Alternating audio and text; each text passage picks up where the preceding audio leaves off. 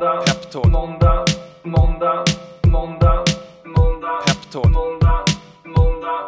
Podden som heter... Då säger vi varmt välkomna till ännu ett avsnitt av podden som heter Peptalk. Det är inte lika ensamt den här veckan för nu är jag tillbaka Dan i studion. Härligt! Det känns superskönt att vara tillbaka och vad du lyser Filip. Gör jag? Ja, det känns som det. Ja, men det är, jag tycker att det är en extra bra fredag idag. Ja, SM-guldet kanske sitter kvar i kroppen. Det tror jag. Men säg det inte för högt för då kommer, kommer Nils stänga av våra mikrofoner tror jag. Han håller på ett annat AIK i, i den sporten ja. så att, eh, vi ska vara lite försiktiga där. Ska vi eh, backa lite till eh, din, jag fick ju ringa dig när du var i Japan. Eh, tekniken funkade ju riktigt bra faktiskt. Men jag är överraskad över hur bra det funkar, för tidigare under veckan när jag försökt på mig diverse samtal så har den kaosat ur totalt. Men vi, vi lyckades lösa det. Ja, det funkade riktigt bra. Men jag vill ju höra här nu också, för nu har vi massa härlig tid på oss. Vad tar du med dig från den här resan? Bra fråga. Jag tänkte att den skulle komma och då började jag instinktivt känna ganska stor press över vad, vad ska jag egentligen ta upp här. Känn inte den. Skönt. Men jag har ju varit i Japan cirka 15 gånger eh, och det är väl liksom om Sverige är mitt första land så känner jag ändå att Japan är mitt, mitt andra land och jag kan rekommendera alla att, att åka dit. Det är ett, eh, har du varit där någon gång? Förresten? Jag har aldrig varit i Japan. Då, det kanske blir dit vår nästa resa får gå. Då. Det tycker jag. Men maten, människorna, renligheten, det är verkligen ett, ett fantastiskt land. Um, och, och, sen har de liksom alla andra såklart sina, sina utmaningar. Uh, minskande befolkning, haft utmaningar med sin ekonomi under ganska många år. Uh, och nu när jag var där senast så uh, kunde man läsa om ett handelskrig som håller på då med Sydkorea. Mm. Det är något som påverkar både ja, militär och säkerhetspolitiska samarbeten mellan länderna i en region där eh, stabiliteten är rätt viktig. Mm. Eh, men också handeln. Eh, och när jag kommer till nya länder eh, så brukar jag gilla att läsa lokaltidningen på plats eh, och, och framförallt då näringslivssidorna. Jag tycker det är ganska kul att ta tempen på vad som händer och få en liten bättre inblick i den lokala ekonomin. Kör du den här då, eh, är det Google som har någon, någon app där du kan liksom bara hålla mobilen över och så översätter den? Ja men Google Translate har jag använt någon gång, när jag, eh, framförallt när jag har försökt prata med människor ute mm. eh, och kanske beställa mat på ett ställe där man inte pratar engelska eller där jag inte pratar, pratar japanska. Mm. Eh, men det här handelskriget då, eh, relationerna mellan länderna eh, har blivit lite mer eh, frostig nu sen Sydkoreas högsta domstol under förra året eh, gjorde gällande att japanska företag ska betala kompensation för att de använt tvångsarbetare under Japans ockupation, ockupation av eh, den koreanska halvön 1910 till 1945. Mm. Så det är lite historik som, som ligger kvar där. Men jag tyckte det var intressant att se hur det här har slagit till nu. Och eh, när jag kollade upp det här så kunde man se att bilexporten från Japan till Sydkorea har minskat med 57% i augusti jämfört med samma period förra året. Eh, men det som kanske har slagit allra hårdast, eh, det är att ölexporten från Japan till Sydkorea har minskat med 99,9 procent på year year basis. Ja, så det, det slår, slår hårt mot de sydkoreaner som vill dricka japansk öl. Men eh, är det för att de har börjat producera eget då tror du, eller vad, vad beror det på?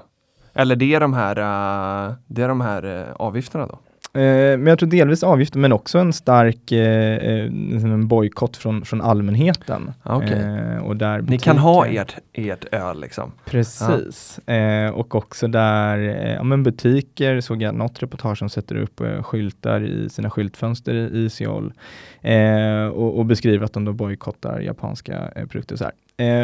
Och det tycker jag är intressant att det är ingenting som vi läser om här på hemmaplan, eh, trots att det är ganska stora ekonomier eh, där borta. Upplever du när du, eh, det här blir en ganska stor fråga, men, men när du är i nya länder, nya städer och läser liksom lokala tidningar och den här typen av problem, hur ofta upplever du att eh, det här är samma problem som vi har på hemmaplan? Eller jäklar vad Sverige är litet, för det händer så helt andra eh, saker när man kommer utanför gränserna.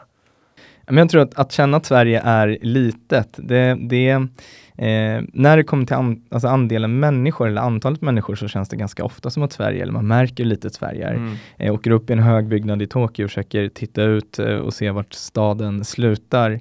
Eh, så, så kommer det misslyckas. Jag tror att i storregionen Tokyo så har de, eh, när jag kollade upp den, jag tror det var 38 miljoner invånare.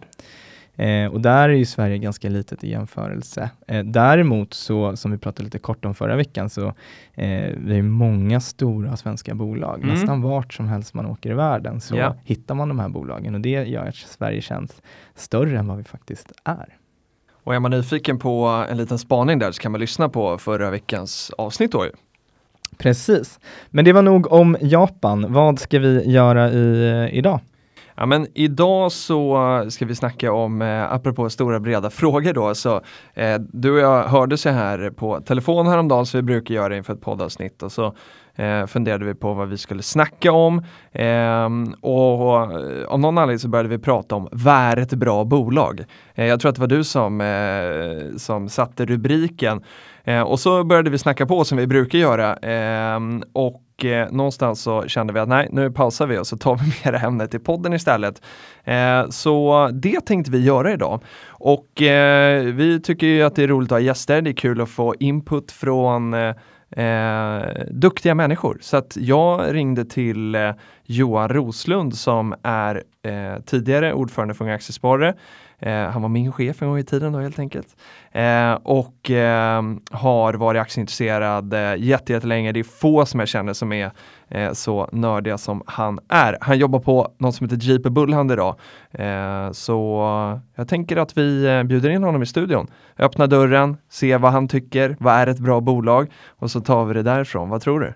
Det låter som en suverän idé. Vi kör! Då säger vi varmt välkommen till podden Johan Roslund. Tack så mycket. Det är lite ovant att säga Roslund. Mm. För mig är du Jansson. Ja, men nu är det Roslund. Nu är det Roslund, äh, numera är det Roslund, men, men eh, jag lärde känna dig som, eh, som Johan Jansson och du och jag eh, känner varandra sedan många år eh, tillbaka genom Unga Aktiesparare. Eh, och då tänkte jag för de som inte har koll på dig så undrar jag, hur presenterar du dig idag? Nu jobbar jag som portföljförvaltare på JP Bullhound. Och JP Bullhound är en eh, Eh, vi firar 20 år, års jubileum faktiskt den här veckan. Så vi startade Kul. 99 mitt under eh, brinnande ITHs.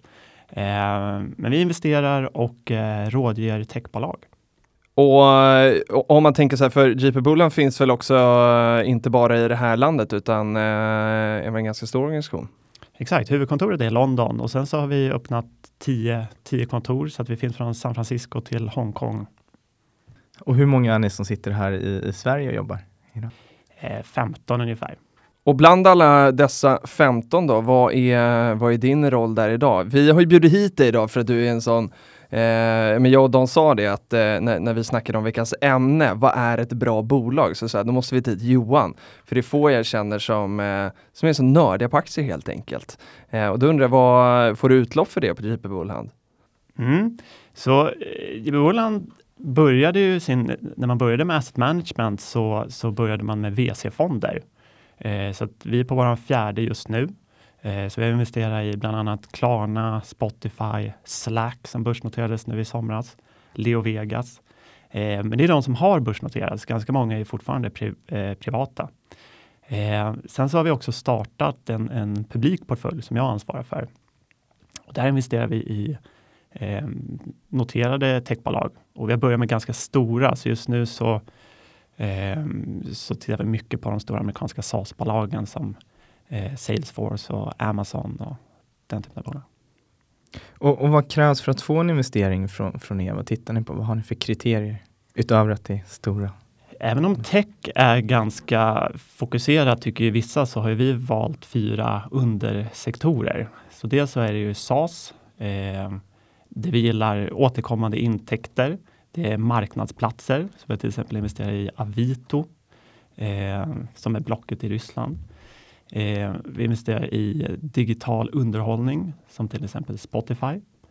Eh, och den sista är fintech. Fintech har vi varit lite mer försiktiga med. Där är värderingarna ganska höga både på den privata och den publika sidan.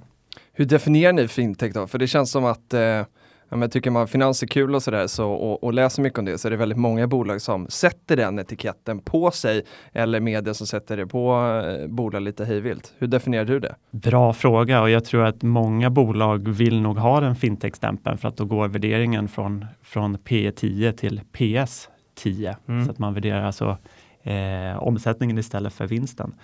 Eh, men jag skulle nog säga att det behövs att man har en ny teknik. Det är inte bara att man en, eh, liksom, gör blankolån och sen gör man en app. Då är man inte fintech för mig utan man ska, eh, ska liksom, börja den digitala resan från, från scratch. Jag tänker eh, in, innan vi eh, går vidare på vad ett bra bolag är, så tänkte du sa att ni eh, på JP Bulland har haft sådana här VC-fonder eh, och nu har ni en fond som är publik för, eh, för, är det för allmänheten då? Kan vem som helst eh, teckna i den? Inte än. Nej. Det är ju ganska mycket regler när det gäller portföljförvaltning, men vi håller på att titta på en, en mer publik setup och då kallas det ju USITS. Just det. Och det är sådana man kan gå in på ett fondtorg och handla då? Så. Ja, det är egentligen de alla man ser som privatperson, för man får bara marknadsföra mot retail, alltså privatkunder, om man är Usits-fond. Och eh, om vi bara ska förklara VC-fond, jag tror vi har slängt oss med det uttrycket tidigare här, men, men eh, du får gärna dra det också. Mm, venture capital, så riskkapital. Och på svenska kan det innebära både de som är liksom buyout-fonder som EQT och eh, de som investerar i, i, startups och allt däremellan. Mm. Eh, men det vi definierar är att det är eh, onoterade bolag med hög tillväxt. Och eh, nu sa du en till häftig fras, buyout-fonder. Förklara. Mm. Eh, det är ju när man köper ut ett bolag från börsen. Med eh, ambitionen att? Att Ofta gör man det med ganska hög belåning, men ambitionen är ju antingen att åternotera det eller sälja det ännu dyrare till ett, eh, antingen en industriell spelare eller ett annat eh, riskkapitalbolag som har varit ganska populärt. Och när, när du tittar på bolag eller letar, letar nya case att, att investera i, eh, vad, vad tittar du efter då? Vad tycker du kännetecknar ett eh, bra bolag? Mm man får ju dela upp lite vad det är för typ av bolag. Så det är, det är ju dels startups där man, man gör en ren, eh, man är kanske den första investeraren som är, eh, som är institutionell. Eh, till lite semi-publika som ju Peppins är där man har mer information eh, men det är fortfarande inte ett, ett noterat bolag. Och så den tredje delen är ju helt noterade bolag. Eh, och där har man ju väldigt mycket information som är reviderad och det är liksom en hel finansavdelning som sätter ihop det här. Eh, så det beror på vilken, vilken, typ av bolag. Men om vi tittar på den liksom, tidiga fasen där mm. eh, så är det de två klassiska grejerna. Det är ju produkt och team, eh, vilket är en superklyscha. Men eh, jag tror det svåra med de här två är att, att verkligen bedöma det här. För hur vet du att ett team är bra? Hur vet du att en produkt är bra? Bolaget är ju alltid säljare av sig själv. Exakt. Så det är lite som när man pluggade och man pratade om, om eh, Lemon Market när det gällde begagnade bilar. Att om man säljer sin begagnade bil så kommer man ju alltid hävda att den är jättebra och ja. fel. så hur ska man då göra med ett bolag? men det lättaste är ju om det är ett, ett, en produkt som man själv kan testa. Eh, ett, ett konsumentbolag eller en app eller sådär. En industriell bolag, då får man väl helt enkelt försöka prata med någon man känner eller, eller någon expert. När det gäller team så är det väl samma sak där. Man får gärna gå på presentationer, kanske prata med bolaget lite, lite efteråt, lite inofficiellt. Är det ett större bolag så finns det något som heter Glassdoor där man kan, eh, de anställda anonymt recenserar eh, bolaget och dess vd. Så det är lite tips man kan gå in och, och kolla. Alltså det finns, är det, är det en sajt som heter Glassdoor då? Eller det finns någonstans man kan gå in och läsa det här, vem som helst? Glassdoor.com. Okej, okay. vad häftigt. Det, det, måste jag gå in och kika, det blir helgnöjet. Eh, hur kan man, kan man, behöver man vara lite källkritisk till de här grejerna också? Kan, jag tänker, skulle jag kunna, om jag skulle gå in och låtsas att jag jobbar på JP Bullhand och skriva om er, finns det någon som verifierar att ja, men, jag är en okej okay kritiker? För jag hade ju inte varit det. en jättebra fråga. Jag vet faktiskt inte exakt hur den går, går till. Eh, det man kan säga är väl att eh, det har ju nästan varit lite mer åt, åt, andra hållet, att bolag själva uppmanar de som har varit nöjda att skriva recensioner att de är nöjda kring bolaget. Men det är väl som med alla produktrecensioner att du, du kan få lite leads, alltså om, om tio personer har sagt att den här batteritiden är dålig på den här produkten så, så kanske ligger någonting i det och då ska du kanske testa just det. Precis så är det om, om någon kanske skriver att eh, bolaget har för höga tillväxtambitioner och att man liksom kör lite silvertejp i, i skarvarna och sådär så kanske det är man ska kolla efter när man gör sin egen analys. Och när du säger startups, vilken, vilken eh, storlek av startups pratar vi, vi då? Ni, ni, går in som första institutionella investerare säger du? Nej, jag, jag skulle nog eh, vända lite på det här. Alltid när fonder våra, våra, första fonder var det nog mer så, men ju större man blir, ju mer, ju mer assets under management man, man tar in, så tittar man på, på senare och senare faser. Dels för att man behöver investera en ganska stor summa eh, och också för att du har ju så du har ju väldigt lång tid om du börjar i ett startup tills det ska börsnoteras. Det kanske är fem eller tio år. Men går i en, det blir väldigt populärt framförallt i USA med sådana här pre-IPO-fonder mm. som köper in sig i Airbnb och den typen av bolag kanske ett år innan de ska börsnoteras. Då kan du väldigt snabbt omsätta ditt kapital. För som man mäter i den här branschen är ju med IRR, alltså hur mycket avkastning genererar du per år? Så att om du har en väldigt kort tidsperiod så är det väldigt bra för det här måttet. Ja, just det. Och, då, och, och är det så enkelt att eh, om man på, då på tre år har fått 30 procent, delar man det då bara på tre år? Det är inte så enkelt. Man behöver nog skriva en liten formel i Excel, men, ja, men på ett ungefär är det så. Ja. Tycker bara att man kan, eh, om man vill leka med, med sin egna portfölj och kolla sin avkastning över tid så kan man ju kanske hitta ett IRR för sin egen portfölj då. Precis. Coolt. Eh, gå in på Excel så finns det säkert någon häftig, man kan säkert googla IRR mm. också. Eh, så hittar vi det. Om vi tittar på de här semipublika då, eh, som, som någonstans då eh, är mellan de här startupsen och sen på väg till, eh, på väg till börsen. Eh, hur definierar man sådana? Är, det vad, är, är, är definitionen att man, liksom, man är färdig med, för du sa ja, men, Peppins är definitionen, skulle man kunna tänka att det är mellan det att man har kommit igång eh, och att man ska till börsen. Är det det som är definitionen eller vill man också titta på sizen av ett bolag? Nej, eh, det är nog som du säger att det är nog när man har liksom tagit in pengar så att man man har fått snurr på bolaget och man börjar titta kanske mot en börsnotering men man är fortfarande för tidig. Mm. Eh, det skulle jag liksom definiera den typen av bolag. Man kanske man brukar säga att man ibland är mellan runder. Mm. Och man menar med det är att man kanske inte bevisar sig för att resa den jättestora rundan eller göra en IPO, right. alltså en börsnotering. Eh, man behöver lite mer tid på sig och då kan man liksom göra den typen. Och om man ska leta efter ett bra bolag i den här semipublika gruppen då, vad, vad ska man titta efter då? Är det team och produkt här också? Ja, det är ju alltid det. Ja. Eh, Sen så ska man ju, är det sådana områden som man själv kan väldigt bra så har man ju lite av en fördel där. Eh, om du till exempel är, eh, dricker jättemycket läsk och vet exakt liksom, vilken, eh, vad du tycker är, är godast eller vad som ligger i tiden. Ska det vara liksom BCAA proteiner i den eller sådär eh, och rör sig i din, de miljöerna kanske du ska investera i läskbolag. Eh, nu är det en väldigt, väldigt liten sektor, men, men lite det är poängen, att man ska nog ska, ska, skaffa sig en liten edge på det man gör. Och när, när man tittar liksom på att utvärdera team i de här olika faserna, startup, semipublika och helt noterade bolag, eh, är det olika, alltså, gillar du att göra olika typer av utvärderingar på teamet då? Till exempel om det är ett helt noterat bolag, eh, större traction eller eh, track record av att eh, jobba i noterad miljö? Är det viktigare då kontra startups? Finns det någon skillnad där i utvärderingen av team?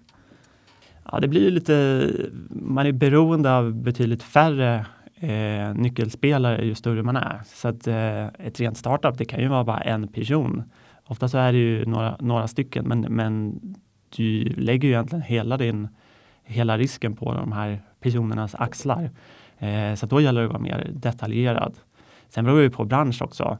Eh, pratar vi till exempel ett fastighetsbolag så har du ju väldigt mycket tillgångar och då är det egentligen om, om personerna hoppar av så är det bara att sälja fastigheten och så får du kanske tillbaka dina pengar. Eh, men i ett bolag som inte har någon direkt substans, då är det ju de här personerna som du, du investerar Ofta är ju själva en IT-plattform utan de som har kodat den eller de som driver är ofta helt värdelös. Om vi ska gå över då på den, eh, din, den marknaden där du har varit som längst, som är den noterade miljön då, eh, och inte minst genom Unga Aktiesparare då. Så, du och jag har ju pratat jättemycket noterade bolag genom åren eh, och då undrar jag, eh, har din syn på vad som utmärker ett, ett bra eh, eh noterat bolag, då, vi tar den kategorin, eh, har det förändrats över tid?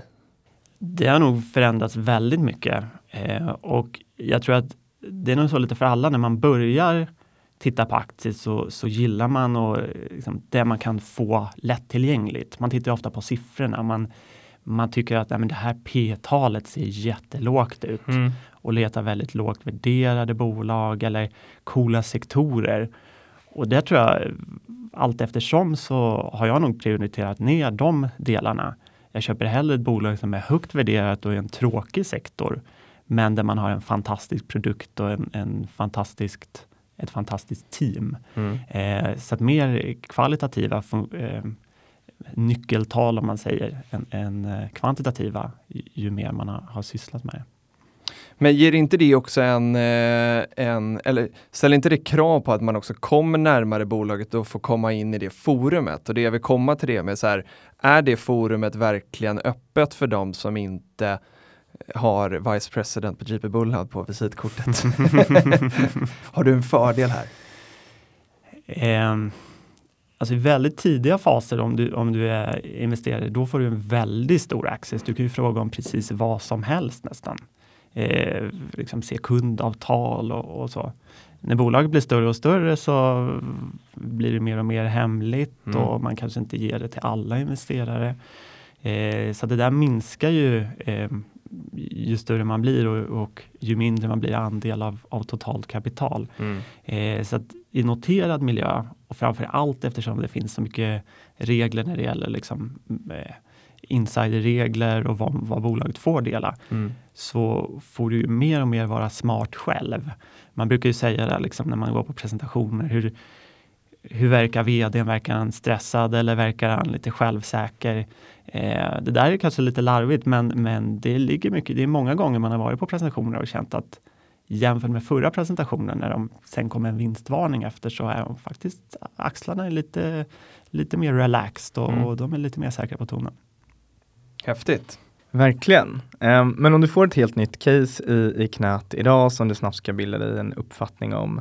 Um, vilka tre frågor kommer du vilja ställa om bolaget för att kunna bilda dig en snabb uppfattning liksom tidigt i din screening? Om du följer tre stycken frågor.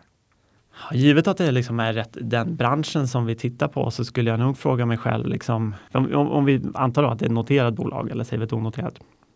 Du får välja fritt. Ja, men vi säger ett noterat, för det är, det är det jag jobbar mest med idag. Eh, så skulle jag liksom börja med att försöka skaffa mig så mycket uppfattning av, av produkten som möjligt. Liksom, vad, vad är deras styrkor och svagheter jämfört med konkurrenter? En annan jättebra grej att titta på det är tar de marknadsandelar? Eh, växer de snabbare än marknaden? För det visar ju att de, de gör någonting rätt.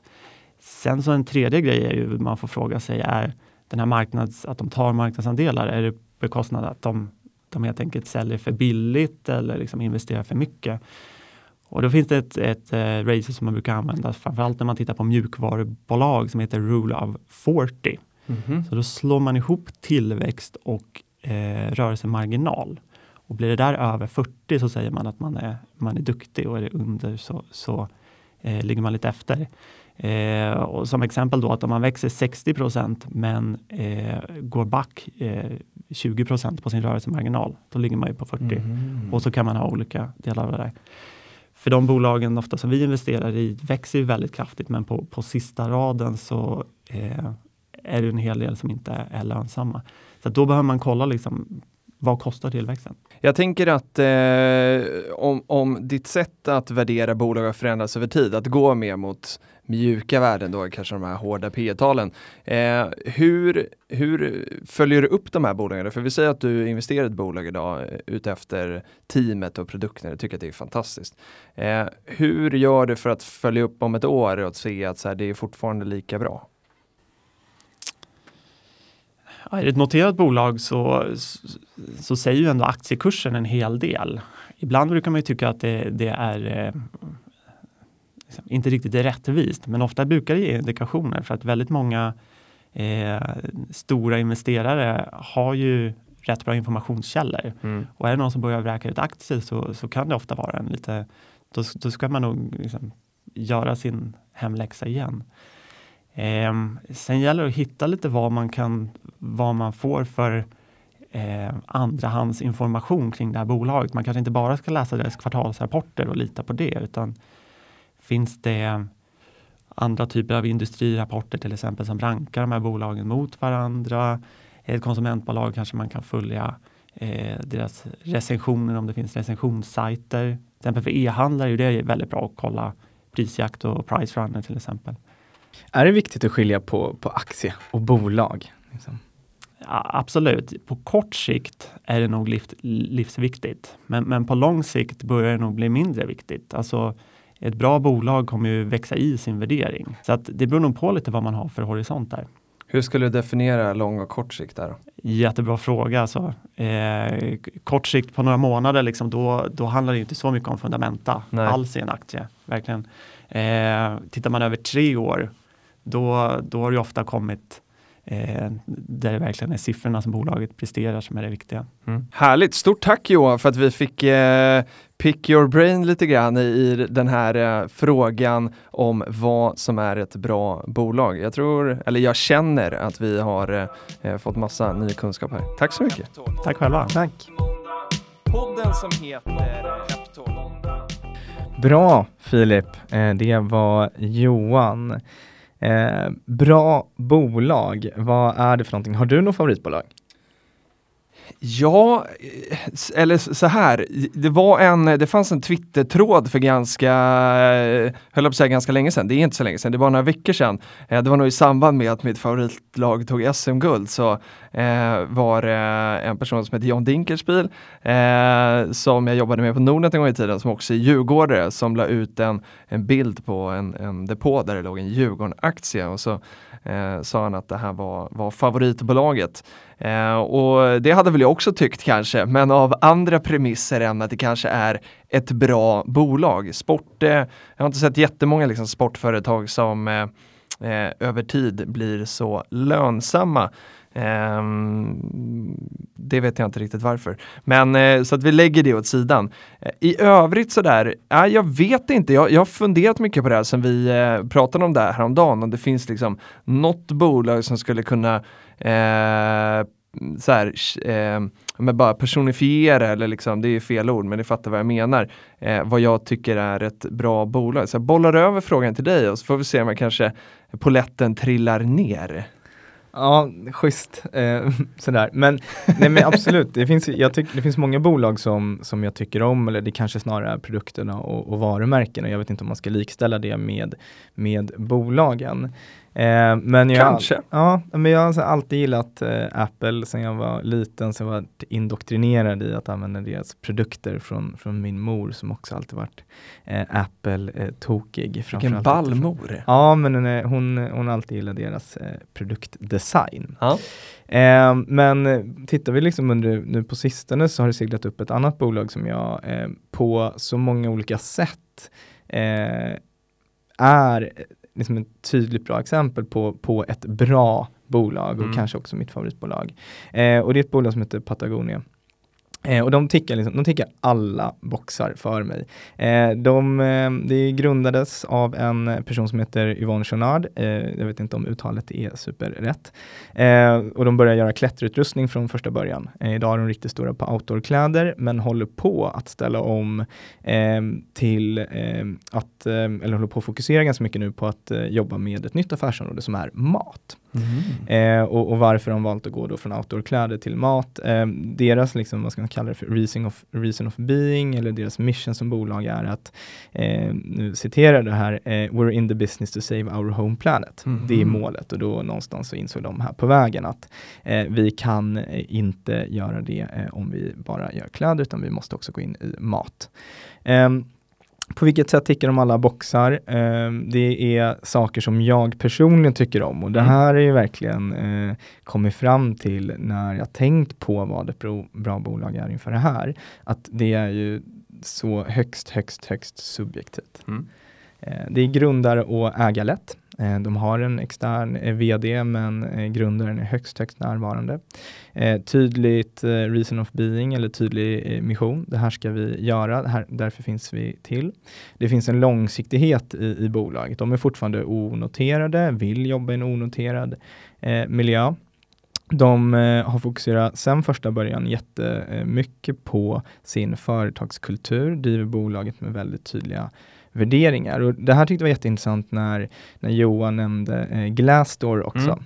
Eh, ja, för du hade ju koll på det. Ja, men precis. Jag har koll på det. Man, jag tror man kan kolla upp eh, liksom, olika typer av lönenivåer och sånt om man vill in på ett bolag eller vad programmerare tjänar och sådär. Mm. Eh, men eh, företagskultur och människorna tror jag är superviktiga och, och eh, ett sätt att värdera det på skulle kunna vara en ratio på, okay, men hur många ansökningar får du för varje tjänst du lägger ut? Vilket mm. kan vittna om ett bolags attraktionskraft för eh, talang. Mm. Eh, och talangförsörjning är viktigt för att bolagen ska gå bra över tid. Eh, men några exempel på hur de verkligen lever sin, sin företagskultur. De, eh, det är ett outdoor-varumärke som värnar mycket om miljön, så de betalar bland annat borgen för anställda som hamnar i häkte i samband med liksom klimatprotester eller liknande. Eh, de eh, låter alla anställda få x antal veckor per år där de får jobba med någonting eh, som är bra för miljön. Eh, de har haft ett tydligt fokus på jämställdhet sedan de grundade bolaget, haft eh, dagis på arbetsplatsen och de har sitt huvudkontor i USA. Där ser reglerna och förutsättningarna för att kunna ha familj och göra karriär lite annorlunda ut än vad de ja. gör här i Sverige. Eh, och jag kommer inte ihåg vad siffran var, men jag såg någon intervju med deras eh, personalchef eller Head of HR. Som sa att det var, vad jag kommer ihåg så var det i alla fall 10 000 plus ansökningar per internship. Åh herregud, eh, vilket nålsöga man ska Nålsöga, och då kan man ju verkligen välja ja. eh, vilka människor du vill få in i bolaget. Så det, det tror jag, så här, det är ett bra bolag. Eh, och det är ett favoritbolag för mig. Vad eh, säger du då? Ja, men jag, jag måste få uh, så här, det jag tänker när du säger Patagonia är, är, flera saker. Ett så tänker jag på, är de, går de att handla någonstans? Det vet inte jag. Eh, aktien är så? Ja, aktien. Eh, nej, jag tror faktiskt inte det gör det. Nej. Kan be dem ringa mig så kanske jag kan läsa det. Eh, nej, men det, det, andra jag tänker på är bara en kul reflektion. Jag har eh, en bror som eh, jobbar på ett ställe där de säljer eh, Patagonia-grejer. Och eh, han får, eh, får ganska ofta besök av finanssnubbar som vill ha deras eh, fleecevästar och så broderade med, med någon så här finanslogga. Då. Det är lite kul. Ja, och det här är, det är ganska kul. Patagonia släppte, eh, om det var för något år sedan, en pressrelease där de sa att vi vill inte sälja våra eh, fleecevästar till eh, finans. Aha!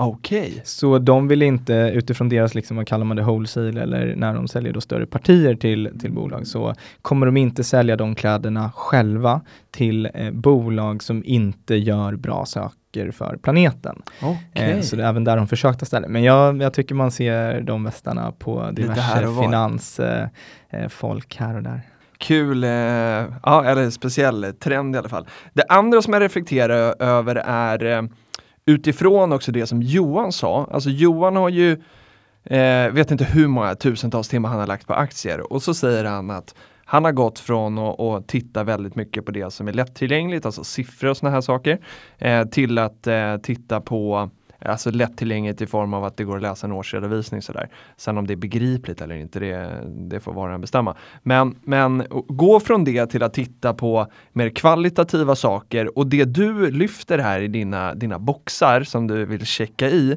det är ju väldigt kvalitativa saker. Eh, och jag hade ett samtal igår med en person eh, om eh, så här, ja, men hur man kommer igång med aktier och vad man, eh, vad man ska titta på, hur vet man vad man ska köpa och sådär. Eh, och, och dina tickboxar som du tickar i här, eh, de funkar väl alldeles utmärkt. Eh, och då tänker jag mig så här att många som tycker att aktiesparande är svårt för att det är svårt att kanske tolka eh, knepiga nyckeltal och sådana här saker. Det säger inte så mycket om ett bolag eh, inom citationstecken. Eh, så, så, så tänker jag mig att om en sån som Johan som håller på med aktier jättelänge går över till mer mjuka värden. Eh, du tittar på mjuka värden. Eh, jag tittar också väldigt mycket på mjuka värden. Eh, så borde aktiesparande vara ännu mer tillgängligt för alla. Eller folk borde liksom, landa med en idé så borde det vara ganska lätt att hitta det som är bra för dig. Verkligen, det, och det tyckte jag var intressant med, med um, Johans fokus. Var ju väldigt, det är klart att uh, de har uh, mer eller mindre avancerade Excel-ark som de sitter och snurrar med på, på dagarna. Men uh, produkt och människor eller produkt och team, hur viktigt det är och vi som gillar eh, tillväxtbolag, kanske då i det här segmentet som eh, nästan noterade eller onoterade. Eh, det Johan också styrkte där, alltså hur viktiga är människorna i, mm. i bolagen. Eh, och desto mindre bolaget är, desto viktigare blir eh, huvudpersonerna i, i de här bolagen. Och det håller jag verkligen med om.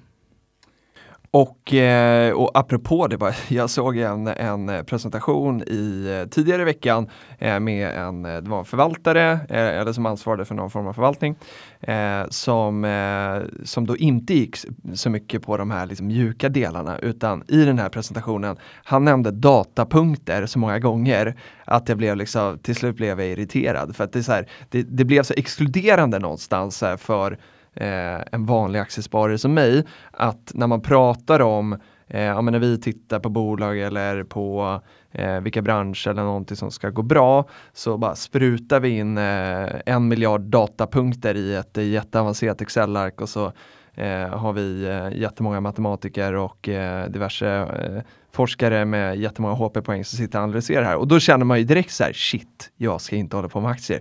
För jag vet inte vad en datapunkt är, jag har inget Excel-ark och jag har inte så många eh, HP-poäng. Liksom. Eh, men så behöver det inte vara. Det går att gå den vägen, men man behöver inte vara där. Du frågade vad jag, eh, vad jag tittar efter och eh, jag eh, formulerade mig så här på något sätt. Ja, ett bra bolag för mig ska vara genuint. Och vad innebär genuint? Ja men, ja, men, genuint är, för mig kan det vara allt ifrån ett bolag som, ja, men som du beskriver Patagonia som har någon form av higher value eh, eh, ambition. Eh, man ska rädda världen kanske på något sätt. Eh, men för mig så skulle det också kunna vara liksom eh, det lilla i att det skulle kunna vara en en målare som eh, bara vill göra sitt jobb fantastiskt bra för att den vill eh, hjälpa människor som behöver en målad vägg hemma och så vill den att den ska göra det Eh, eller att den ska få en målad vägg liksom fint och på ett effektivt sätt och till bra pris och sådär. Eh, kanske med en färg som är schysst mot miljön och sådär. Eh, och det kanske inte kommer rädda hela världen men det kommer rädda liksom den väggen eh, och det kommer försörja någon och det kommer glädja någon som tittar på det här. Det är också genuint för mig. Ehm, och sen kanske inte den eh, målaren eller målerifirman når till liksom börsen där du och jag kan handla eller ens till en marknad som Peppins, eh, så, vad vet jag. Men, men eh, när jag klurat under veckan så blev det ordet genuint som någonstans liksom satte sig i huvudet för mig. Att det tror jag för mig definierar eh, ett bra bolag. Jag vill att det ska finnas eh, liksom ägare och ledning och människor som jobbar med ett bolag som gör det av en, eh, av en passion. Eh, och sen om jag delar den passionen så kommer jag säkert tycka att ja, men det här är ett soft, eh, det, här, det här kan nog vara ett soft ställe för mig att investera i också för att jag kan liksom, identifiera mig med det. Jag har ju tidigare berättat om min sämsta investering någonsin som var i klädbolaget WSI. Eh, och där var ett typiskt sån här grej. De kallade sig för intelligenta slackers. Och det tyckte jag nice. Det kunde du identifiera med. ja, men jag tyckte det var någonting soft med det där. Och eh, använde kläderna, diggade dem som tusan. Eh, brydde mig då inte så mycket om siffrorna för det, jag förstod dem nog inte då. Eh, och det gick ju åt pipan då. Men, men det säger ju inte att man inte ska gå på den feelingen när man utvärderar ett bolag tycker jag. Utan det säger bara att man ska se till att köpa många bolag som man gillar och inte bara lägga alla ägg i samma korg. Eh, men, men det är där någonstans det är. Du är inne på ägare också, kött och blod. Eh, gillar det jättemycket. Eh, bolag igen där medarbetarna är ägare. Eh, jag tror ju att det liksom på marginalen gör en skillnad. Om man är ägare i ett bolag eh, så, så, gör marginalen skillnad för ens prestation. Jag vill ju tro det i alla fall. Eh, I alla fall känner jag så. Det finns någon liksom tillhörighetskänsla att också känna att eh, eh, här är man med. Och jag tänkte också på när Per Håkan var här och pratade om den här familje Eh, per Håkan Börjesson på Spiltan. När han var här och pratade om den här eh, Family Business-konferensen han hade varit på i Indien eh, och träffat andra familjeföretagare som pratade om i vilken generation av jättemånga hundra år eller vad det nu kunde vara. Eh, vilken generation de var och hur häftigt det är, det, eh, det är och hur långt det är ifrån Eh, om vi tittar på, jag menar, Johan skulle eh, berätta om ett perspektiv här så sa Johan, ja ett kort perspektiv kan ju vara några månader och lite längre kanske är, ja men då är vi inne på tre år plus. Eh, och det är ett långt perspektiv för en förvaltare kanske. Eh, men för en eh, familjeföretagare eller en, en, liksom, en ägare eh, så, så är nog tre år väldigt kort tid. Det tycker jag är jätteintressant. Men när du då tittar på eh, nya bolag som du antingen vill gå in som, som ägare i på, mm. på något sätt eller om du ska screena ut vad, så här, hitta de här bra, bra bolagen. Hur, vad använder du för liksom metoder då för att kika upp de här aspekterna som du lyfter som, som viktigare? Ägarbilden och så. Hur gör du en utvärdering? Sitter du och googlar på eh, Per Håkan Börjesson och kollar hans Instagramflöde för att se vad han pysslar med annars och, och så att han är en reko-person som du kan lita på? Eller hur, hur jobbar du? Ja men det gör jag nog och, och för mig, jag brukar ofta upptäcka ett bolag genom en eh, ja, men en presentation där man får träffa en företrädare. Och det kan ju vara en, eh, en aktiepresentation. Det är därför jag alltid eh, liksom, genom Unga Aktiesparare då, jag gillar verkligen det att man får komma ut och träffa bolag. Det är inte att läsa en årsrapport utan of, man, får, man får komma ut och få möjlighet att träffa en, en VD eller CFO eller en ägare för den delen. Eh, och, och då får man så mycket mer information. För att för mig att, att ladda ner en årsredovisning på 80 sidor och plöja den, det, nej, då avstår jag hellre. Eh, sen kan man liksom, om man vet vad man letar efter i något steg, eh, titta igenom hur det har gått tidigare och hur det stämmer överens med vad man har, har eh, kanske satt upp för förväntningar och sådär. Men, men det är aldrig där jag blir liksom inspirerad utan då är det ofta för att man hittar ett märke som man konsumerar själv och så börjar man titta vidare på det eller att man har en presentation. Mm. Men det jag tänkte, jag la ut en fråga på, på min eh, Instagram i, igår, där jag ställde frågan, så, vad är ett bra eh, bolag? Jag fick lite olika svar, det jag tyckte var intressant i det här är också att jag, jag rör mig mer i, i småbolag eller startup-kretsar och, mm. och, det känns som att det finns ett visst fokus där och sen så folk som är kanske mer intresserade av att investera i noterade bolag har lite andra parametrar på vad man tycker är, är viktigt. Mm. Eh, tittar vi på startup-sidan så är det mycket fokus på team. Eh, mod i ledarskap, eh, team med mycket uthållighet, driv, en ständig strävan efter att bli bättre. Eh, tydlig struktur, eh, så, eh, men Det här är svar som har kommit in till dig? Det är svar ja. som har kommit in, eh, medan vi å andra sidan tittar på noterad, eh, eller folk som gillar noterade bolag, mycket fokus på kassaflöde, mm. varaktig vinst, eh, kanske att de inte är så konjunkturkänsliga och så vidare. Så det känns som att det blir mer distanserat från liksom, kärnan i att driva och jobba i bolag, desto större bolagen blir, vilket också känns som att det ligger i linje med det Johan sa. Mm. Här. Det fin jag såg en, en tweet i veckan på det här eh, ämnet som jag bara var tvungen att ta med.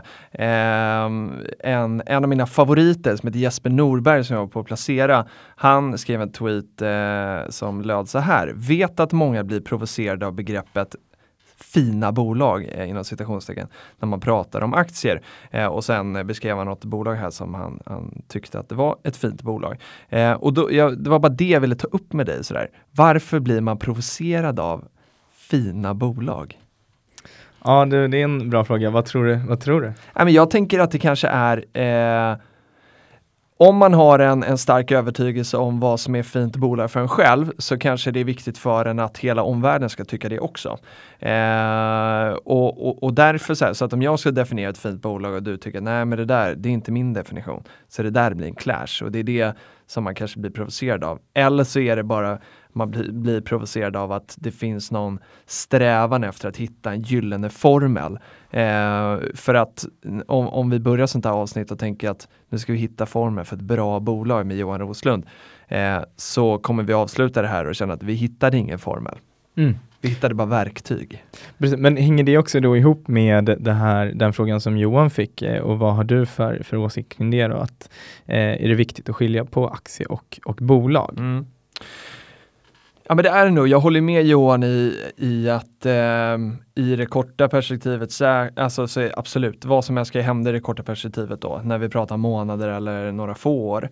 Men, men på längre perspektiv så borde det inte spela någon roll och särskilt inte heller om man ser till att inte bara köpa en aktie vid ett tillfälle utan liksom köper man över tid eh, så, så har man förmodligen prickat något tillfälle som var väldigt dåligt eh, och några eller i alla fall ett bättre tillfälle eh, än, än det sämre. Eh, så att liksom snittet då över tid ska bli eh, ganska bra. Ens inköps, inköpskostnad då.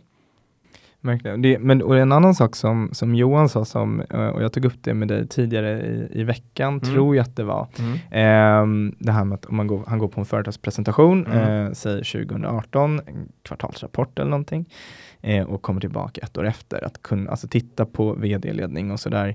Eh, hur ligger axlarna? Är det mer avslappnat eller inte? Upplevs eh, de som stressade, de som föredrar och så? Eh, och det, det, sa jag till dig tidigare i veckan också, att jag tycker att det, det gör man bra utifrån Peppins perspektiv, att eh, just ge eh, VD oftast då i de bolag som går att handla på Peppins möjligheten att prata här. Och jag tror verkligen genuint att, eh, som vi också pratade om i intervjun med Johan, att desto mindre bolagen är, mm. desto viktigare blir personen och att då ge det. dem det här utrymmet att prata till punkt tror jag är superviktigt också för att kunna bilda sig en bra uppfattning om om bolagen som, som handlas mm. eh, och hur de, eh, hur de mår och går. Kul att höra Dan. Eh, och när den här podden kommer ut så är det ju, eh, kan jag pusha för det, vi har ju handel fortfarande eh, när det här kommer ut måndag den nionde borde det vara va? Eh, så. så vet ni det också. Eh, jag tänkte att vi skulle prata om en, någonting som är väldigt populärt som kallas MOAT eller vallgrav. Eh, att man vill hitta ett bolag som har liksom en vallgrav runt sig. Jag tror att det är så klassisk Warren Buffett eh, eh, ja, kännetecken. Att han, han, vill hitta bolag som eh, där, där det är svårt för konkurrenten att kopiera helt enkelt. Är, liksom, hittar man de här vallgravarna idag? Är det inte allt superlätt att kopiera? Vad upplever du? Men jag tror att Eh, om man tittar på teknikbolag som eh, av förklarliga skäl är ganska hett nu för tiden, eh, så skulle jag nog vilja likställa eh, att ha en vallgrav i sitt bolag med inlåsningseffekter i affärsmodellerna. Så hur, hur får vi folk att stanna kvar på plattformen och hur bygger vi incitament för, för oss att eh, fortsätta tjäna pengar på den här och öka lifetime value på, på våra kunder. Eh, så jag tror att den är fortsatt är högst eh, relevant, men kanske inte på samma sätt som, som tidigare, även om ska skala idag eh, tror jag blir en extremt viktig faktor när det kommer till att bygga någon form av, eh, om man då ska kalla det för, för vallgrav. Mm. Vad tänker du? Men jag tänker också, eh, jag sitter och tittar på, på din dator där du har ett sticker eh, från Patagonia. Eh, jag tänker att din dator symboliserar vad du gillar eh, och den är, den är en del där. Eh, och då tänker jag så här, om jag hade kommit till dig och sagt att äh, men jag har startat ett eh, outdoor-märke som heter Katagonia. Eh, det är precis som, eh, som det här andra, men det är, det, det är halva pris. Så är inte jag helt övertygad om att det är bara perfekt, att ta jag det. Utan här är varumärket en ganska stor del av den här vallgraven. Har jag rätt? Det tror jag verkligen och, och, hur man bygger varumärke där, eller jag vet inte om du har rätt i det. Jag sitter här och, och gissar och, och, reflekterar. Men det tror jag verkligen och, och tittar man på vad det är jag berättar om Patagonia det är ju inte hur, hur bra deras tjocktröja är, utan Nej. det är hur jobbar vi med personal eller vi löser ut våra anställda när de har eh, protesterat eh, någonstans i världen, hur de finansierar gräsrotsrörelser som stoppar eh, dammbyggen och hur de har byggt den liksom, aktivistiska eh, eller miljöaktivistiska eh, auran kring, kring sitt varumärke. Eh, och i det så blir det på något sätt aspirerande för mig som bryr mig om miljön men eh, kanske inte är aktivisten på det sättet. Just det. Vad, ska vi sätta punkt där eller? Det eh, tycker jag. Det finns ju hur mycket ja, som helst att prata om när det kommer till vad är ett bra bolag. Jag hade, jag hade på känn att sådär, för när vi, som sagt när vi snackade på telefon här i veckan och bara, ja men vi pratar om det här och så vi fortsätter snacka i podden. Så blev, det här blev fortsättning och jag tror att det är svårt att sätta punkt. Man får bara ta en paus och så får, får vi komma tillbaka till ämnet nästa gång helt enkelt. Men det är väldigt kul och vi kan väl, ska vi sammanfatta med, med att eh, eh det finns bara liksom verktyg att hämta här. Det finns inget eh, rätt eller fel sätt att göra det på. Verkligen. Så uh, vi kan väl ställa frågan igen. Vad tycker uh, du som lyssnar är ett bra bolag? Uh, hör gärna av dig till uh, peptalk.peppins.com och dela dina tankar så, så kan vi lyfta dem här i, i podden. det går också bra att skriva till oss på sociala medier och då hittar man oss på join peppins. Det är på Instagram och Twitter. Så kan man prenumerera på podden också, eller? Exakt, den finns på Soundcloud, Acast Podcaster och såklart Spotify. Och eh, disclaimern Filip, vill du köra den? Yes, det här är en podd som produceras för Peppins och inget av innehållet ska ses som finansiell rådgivning. Investeringar i aktier är förenat med risk som innebär att man kan förlora delar eller hela det investerade kapitalet. Och eh, vi har inte snackat om några speciella aktier som vi behöver disclose idag va? Det, nej, det tror jag faktiskt inte. Nej. Jag gav Peppins lite beröm och där reagerade jag lite aktier. Ja, det... Men det säger sig själv kanske, eftersom det här är Peppins. Ja, exakt. Ja, exakt. Det är en del av riskinformationen. Ja. Och jag äger också aktier i Peppins, om man inte har noterat det sen eh, tidigare så har vi sagt, eh, sagt det. Bra hörni, ha en eh, fin vecka. Ha det bra. Hej hej.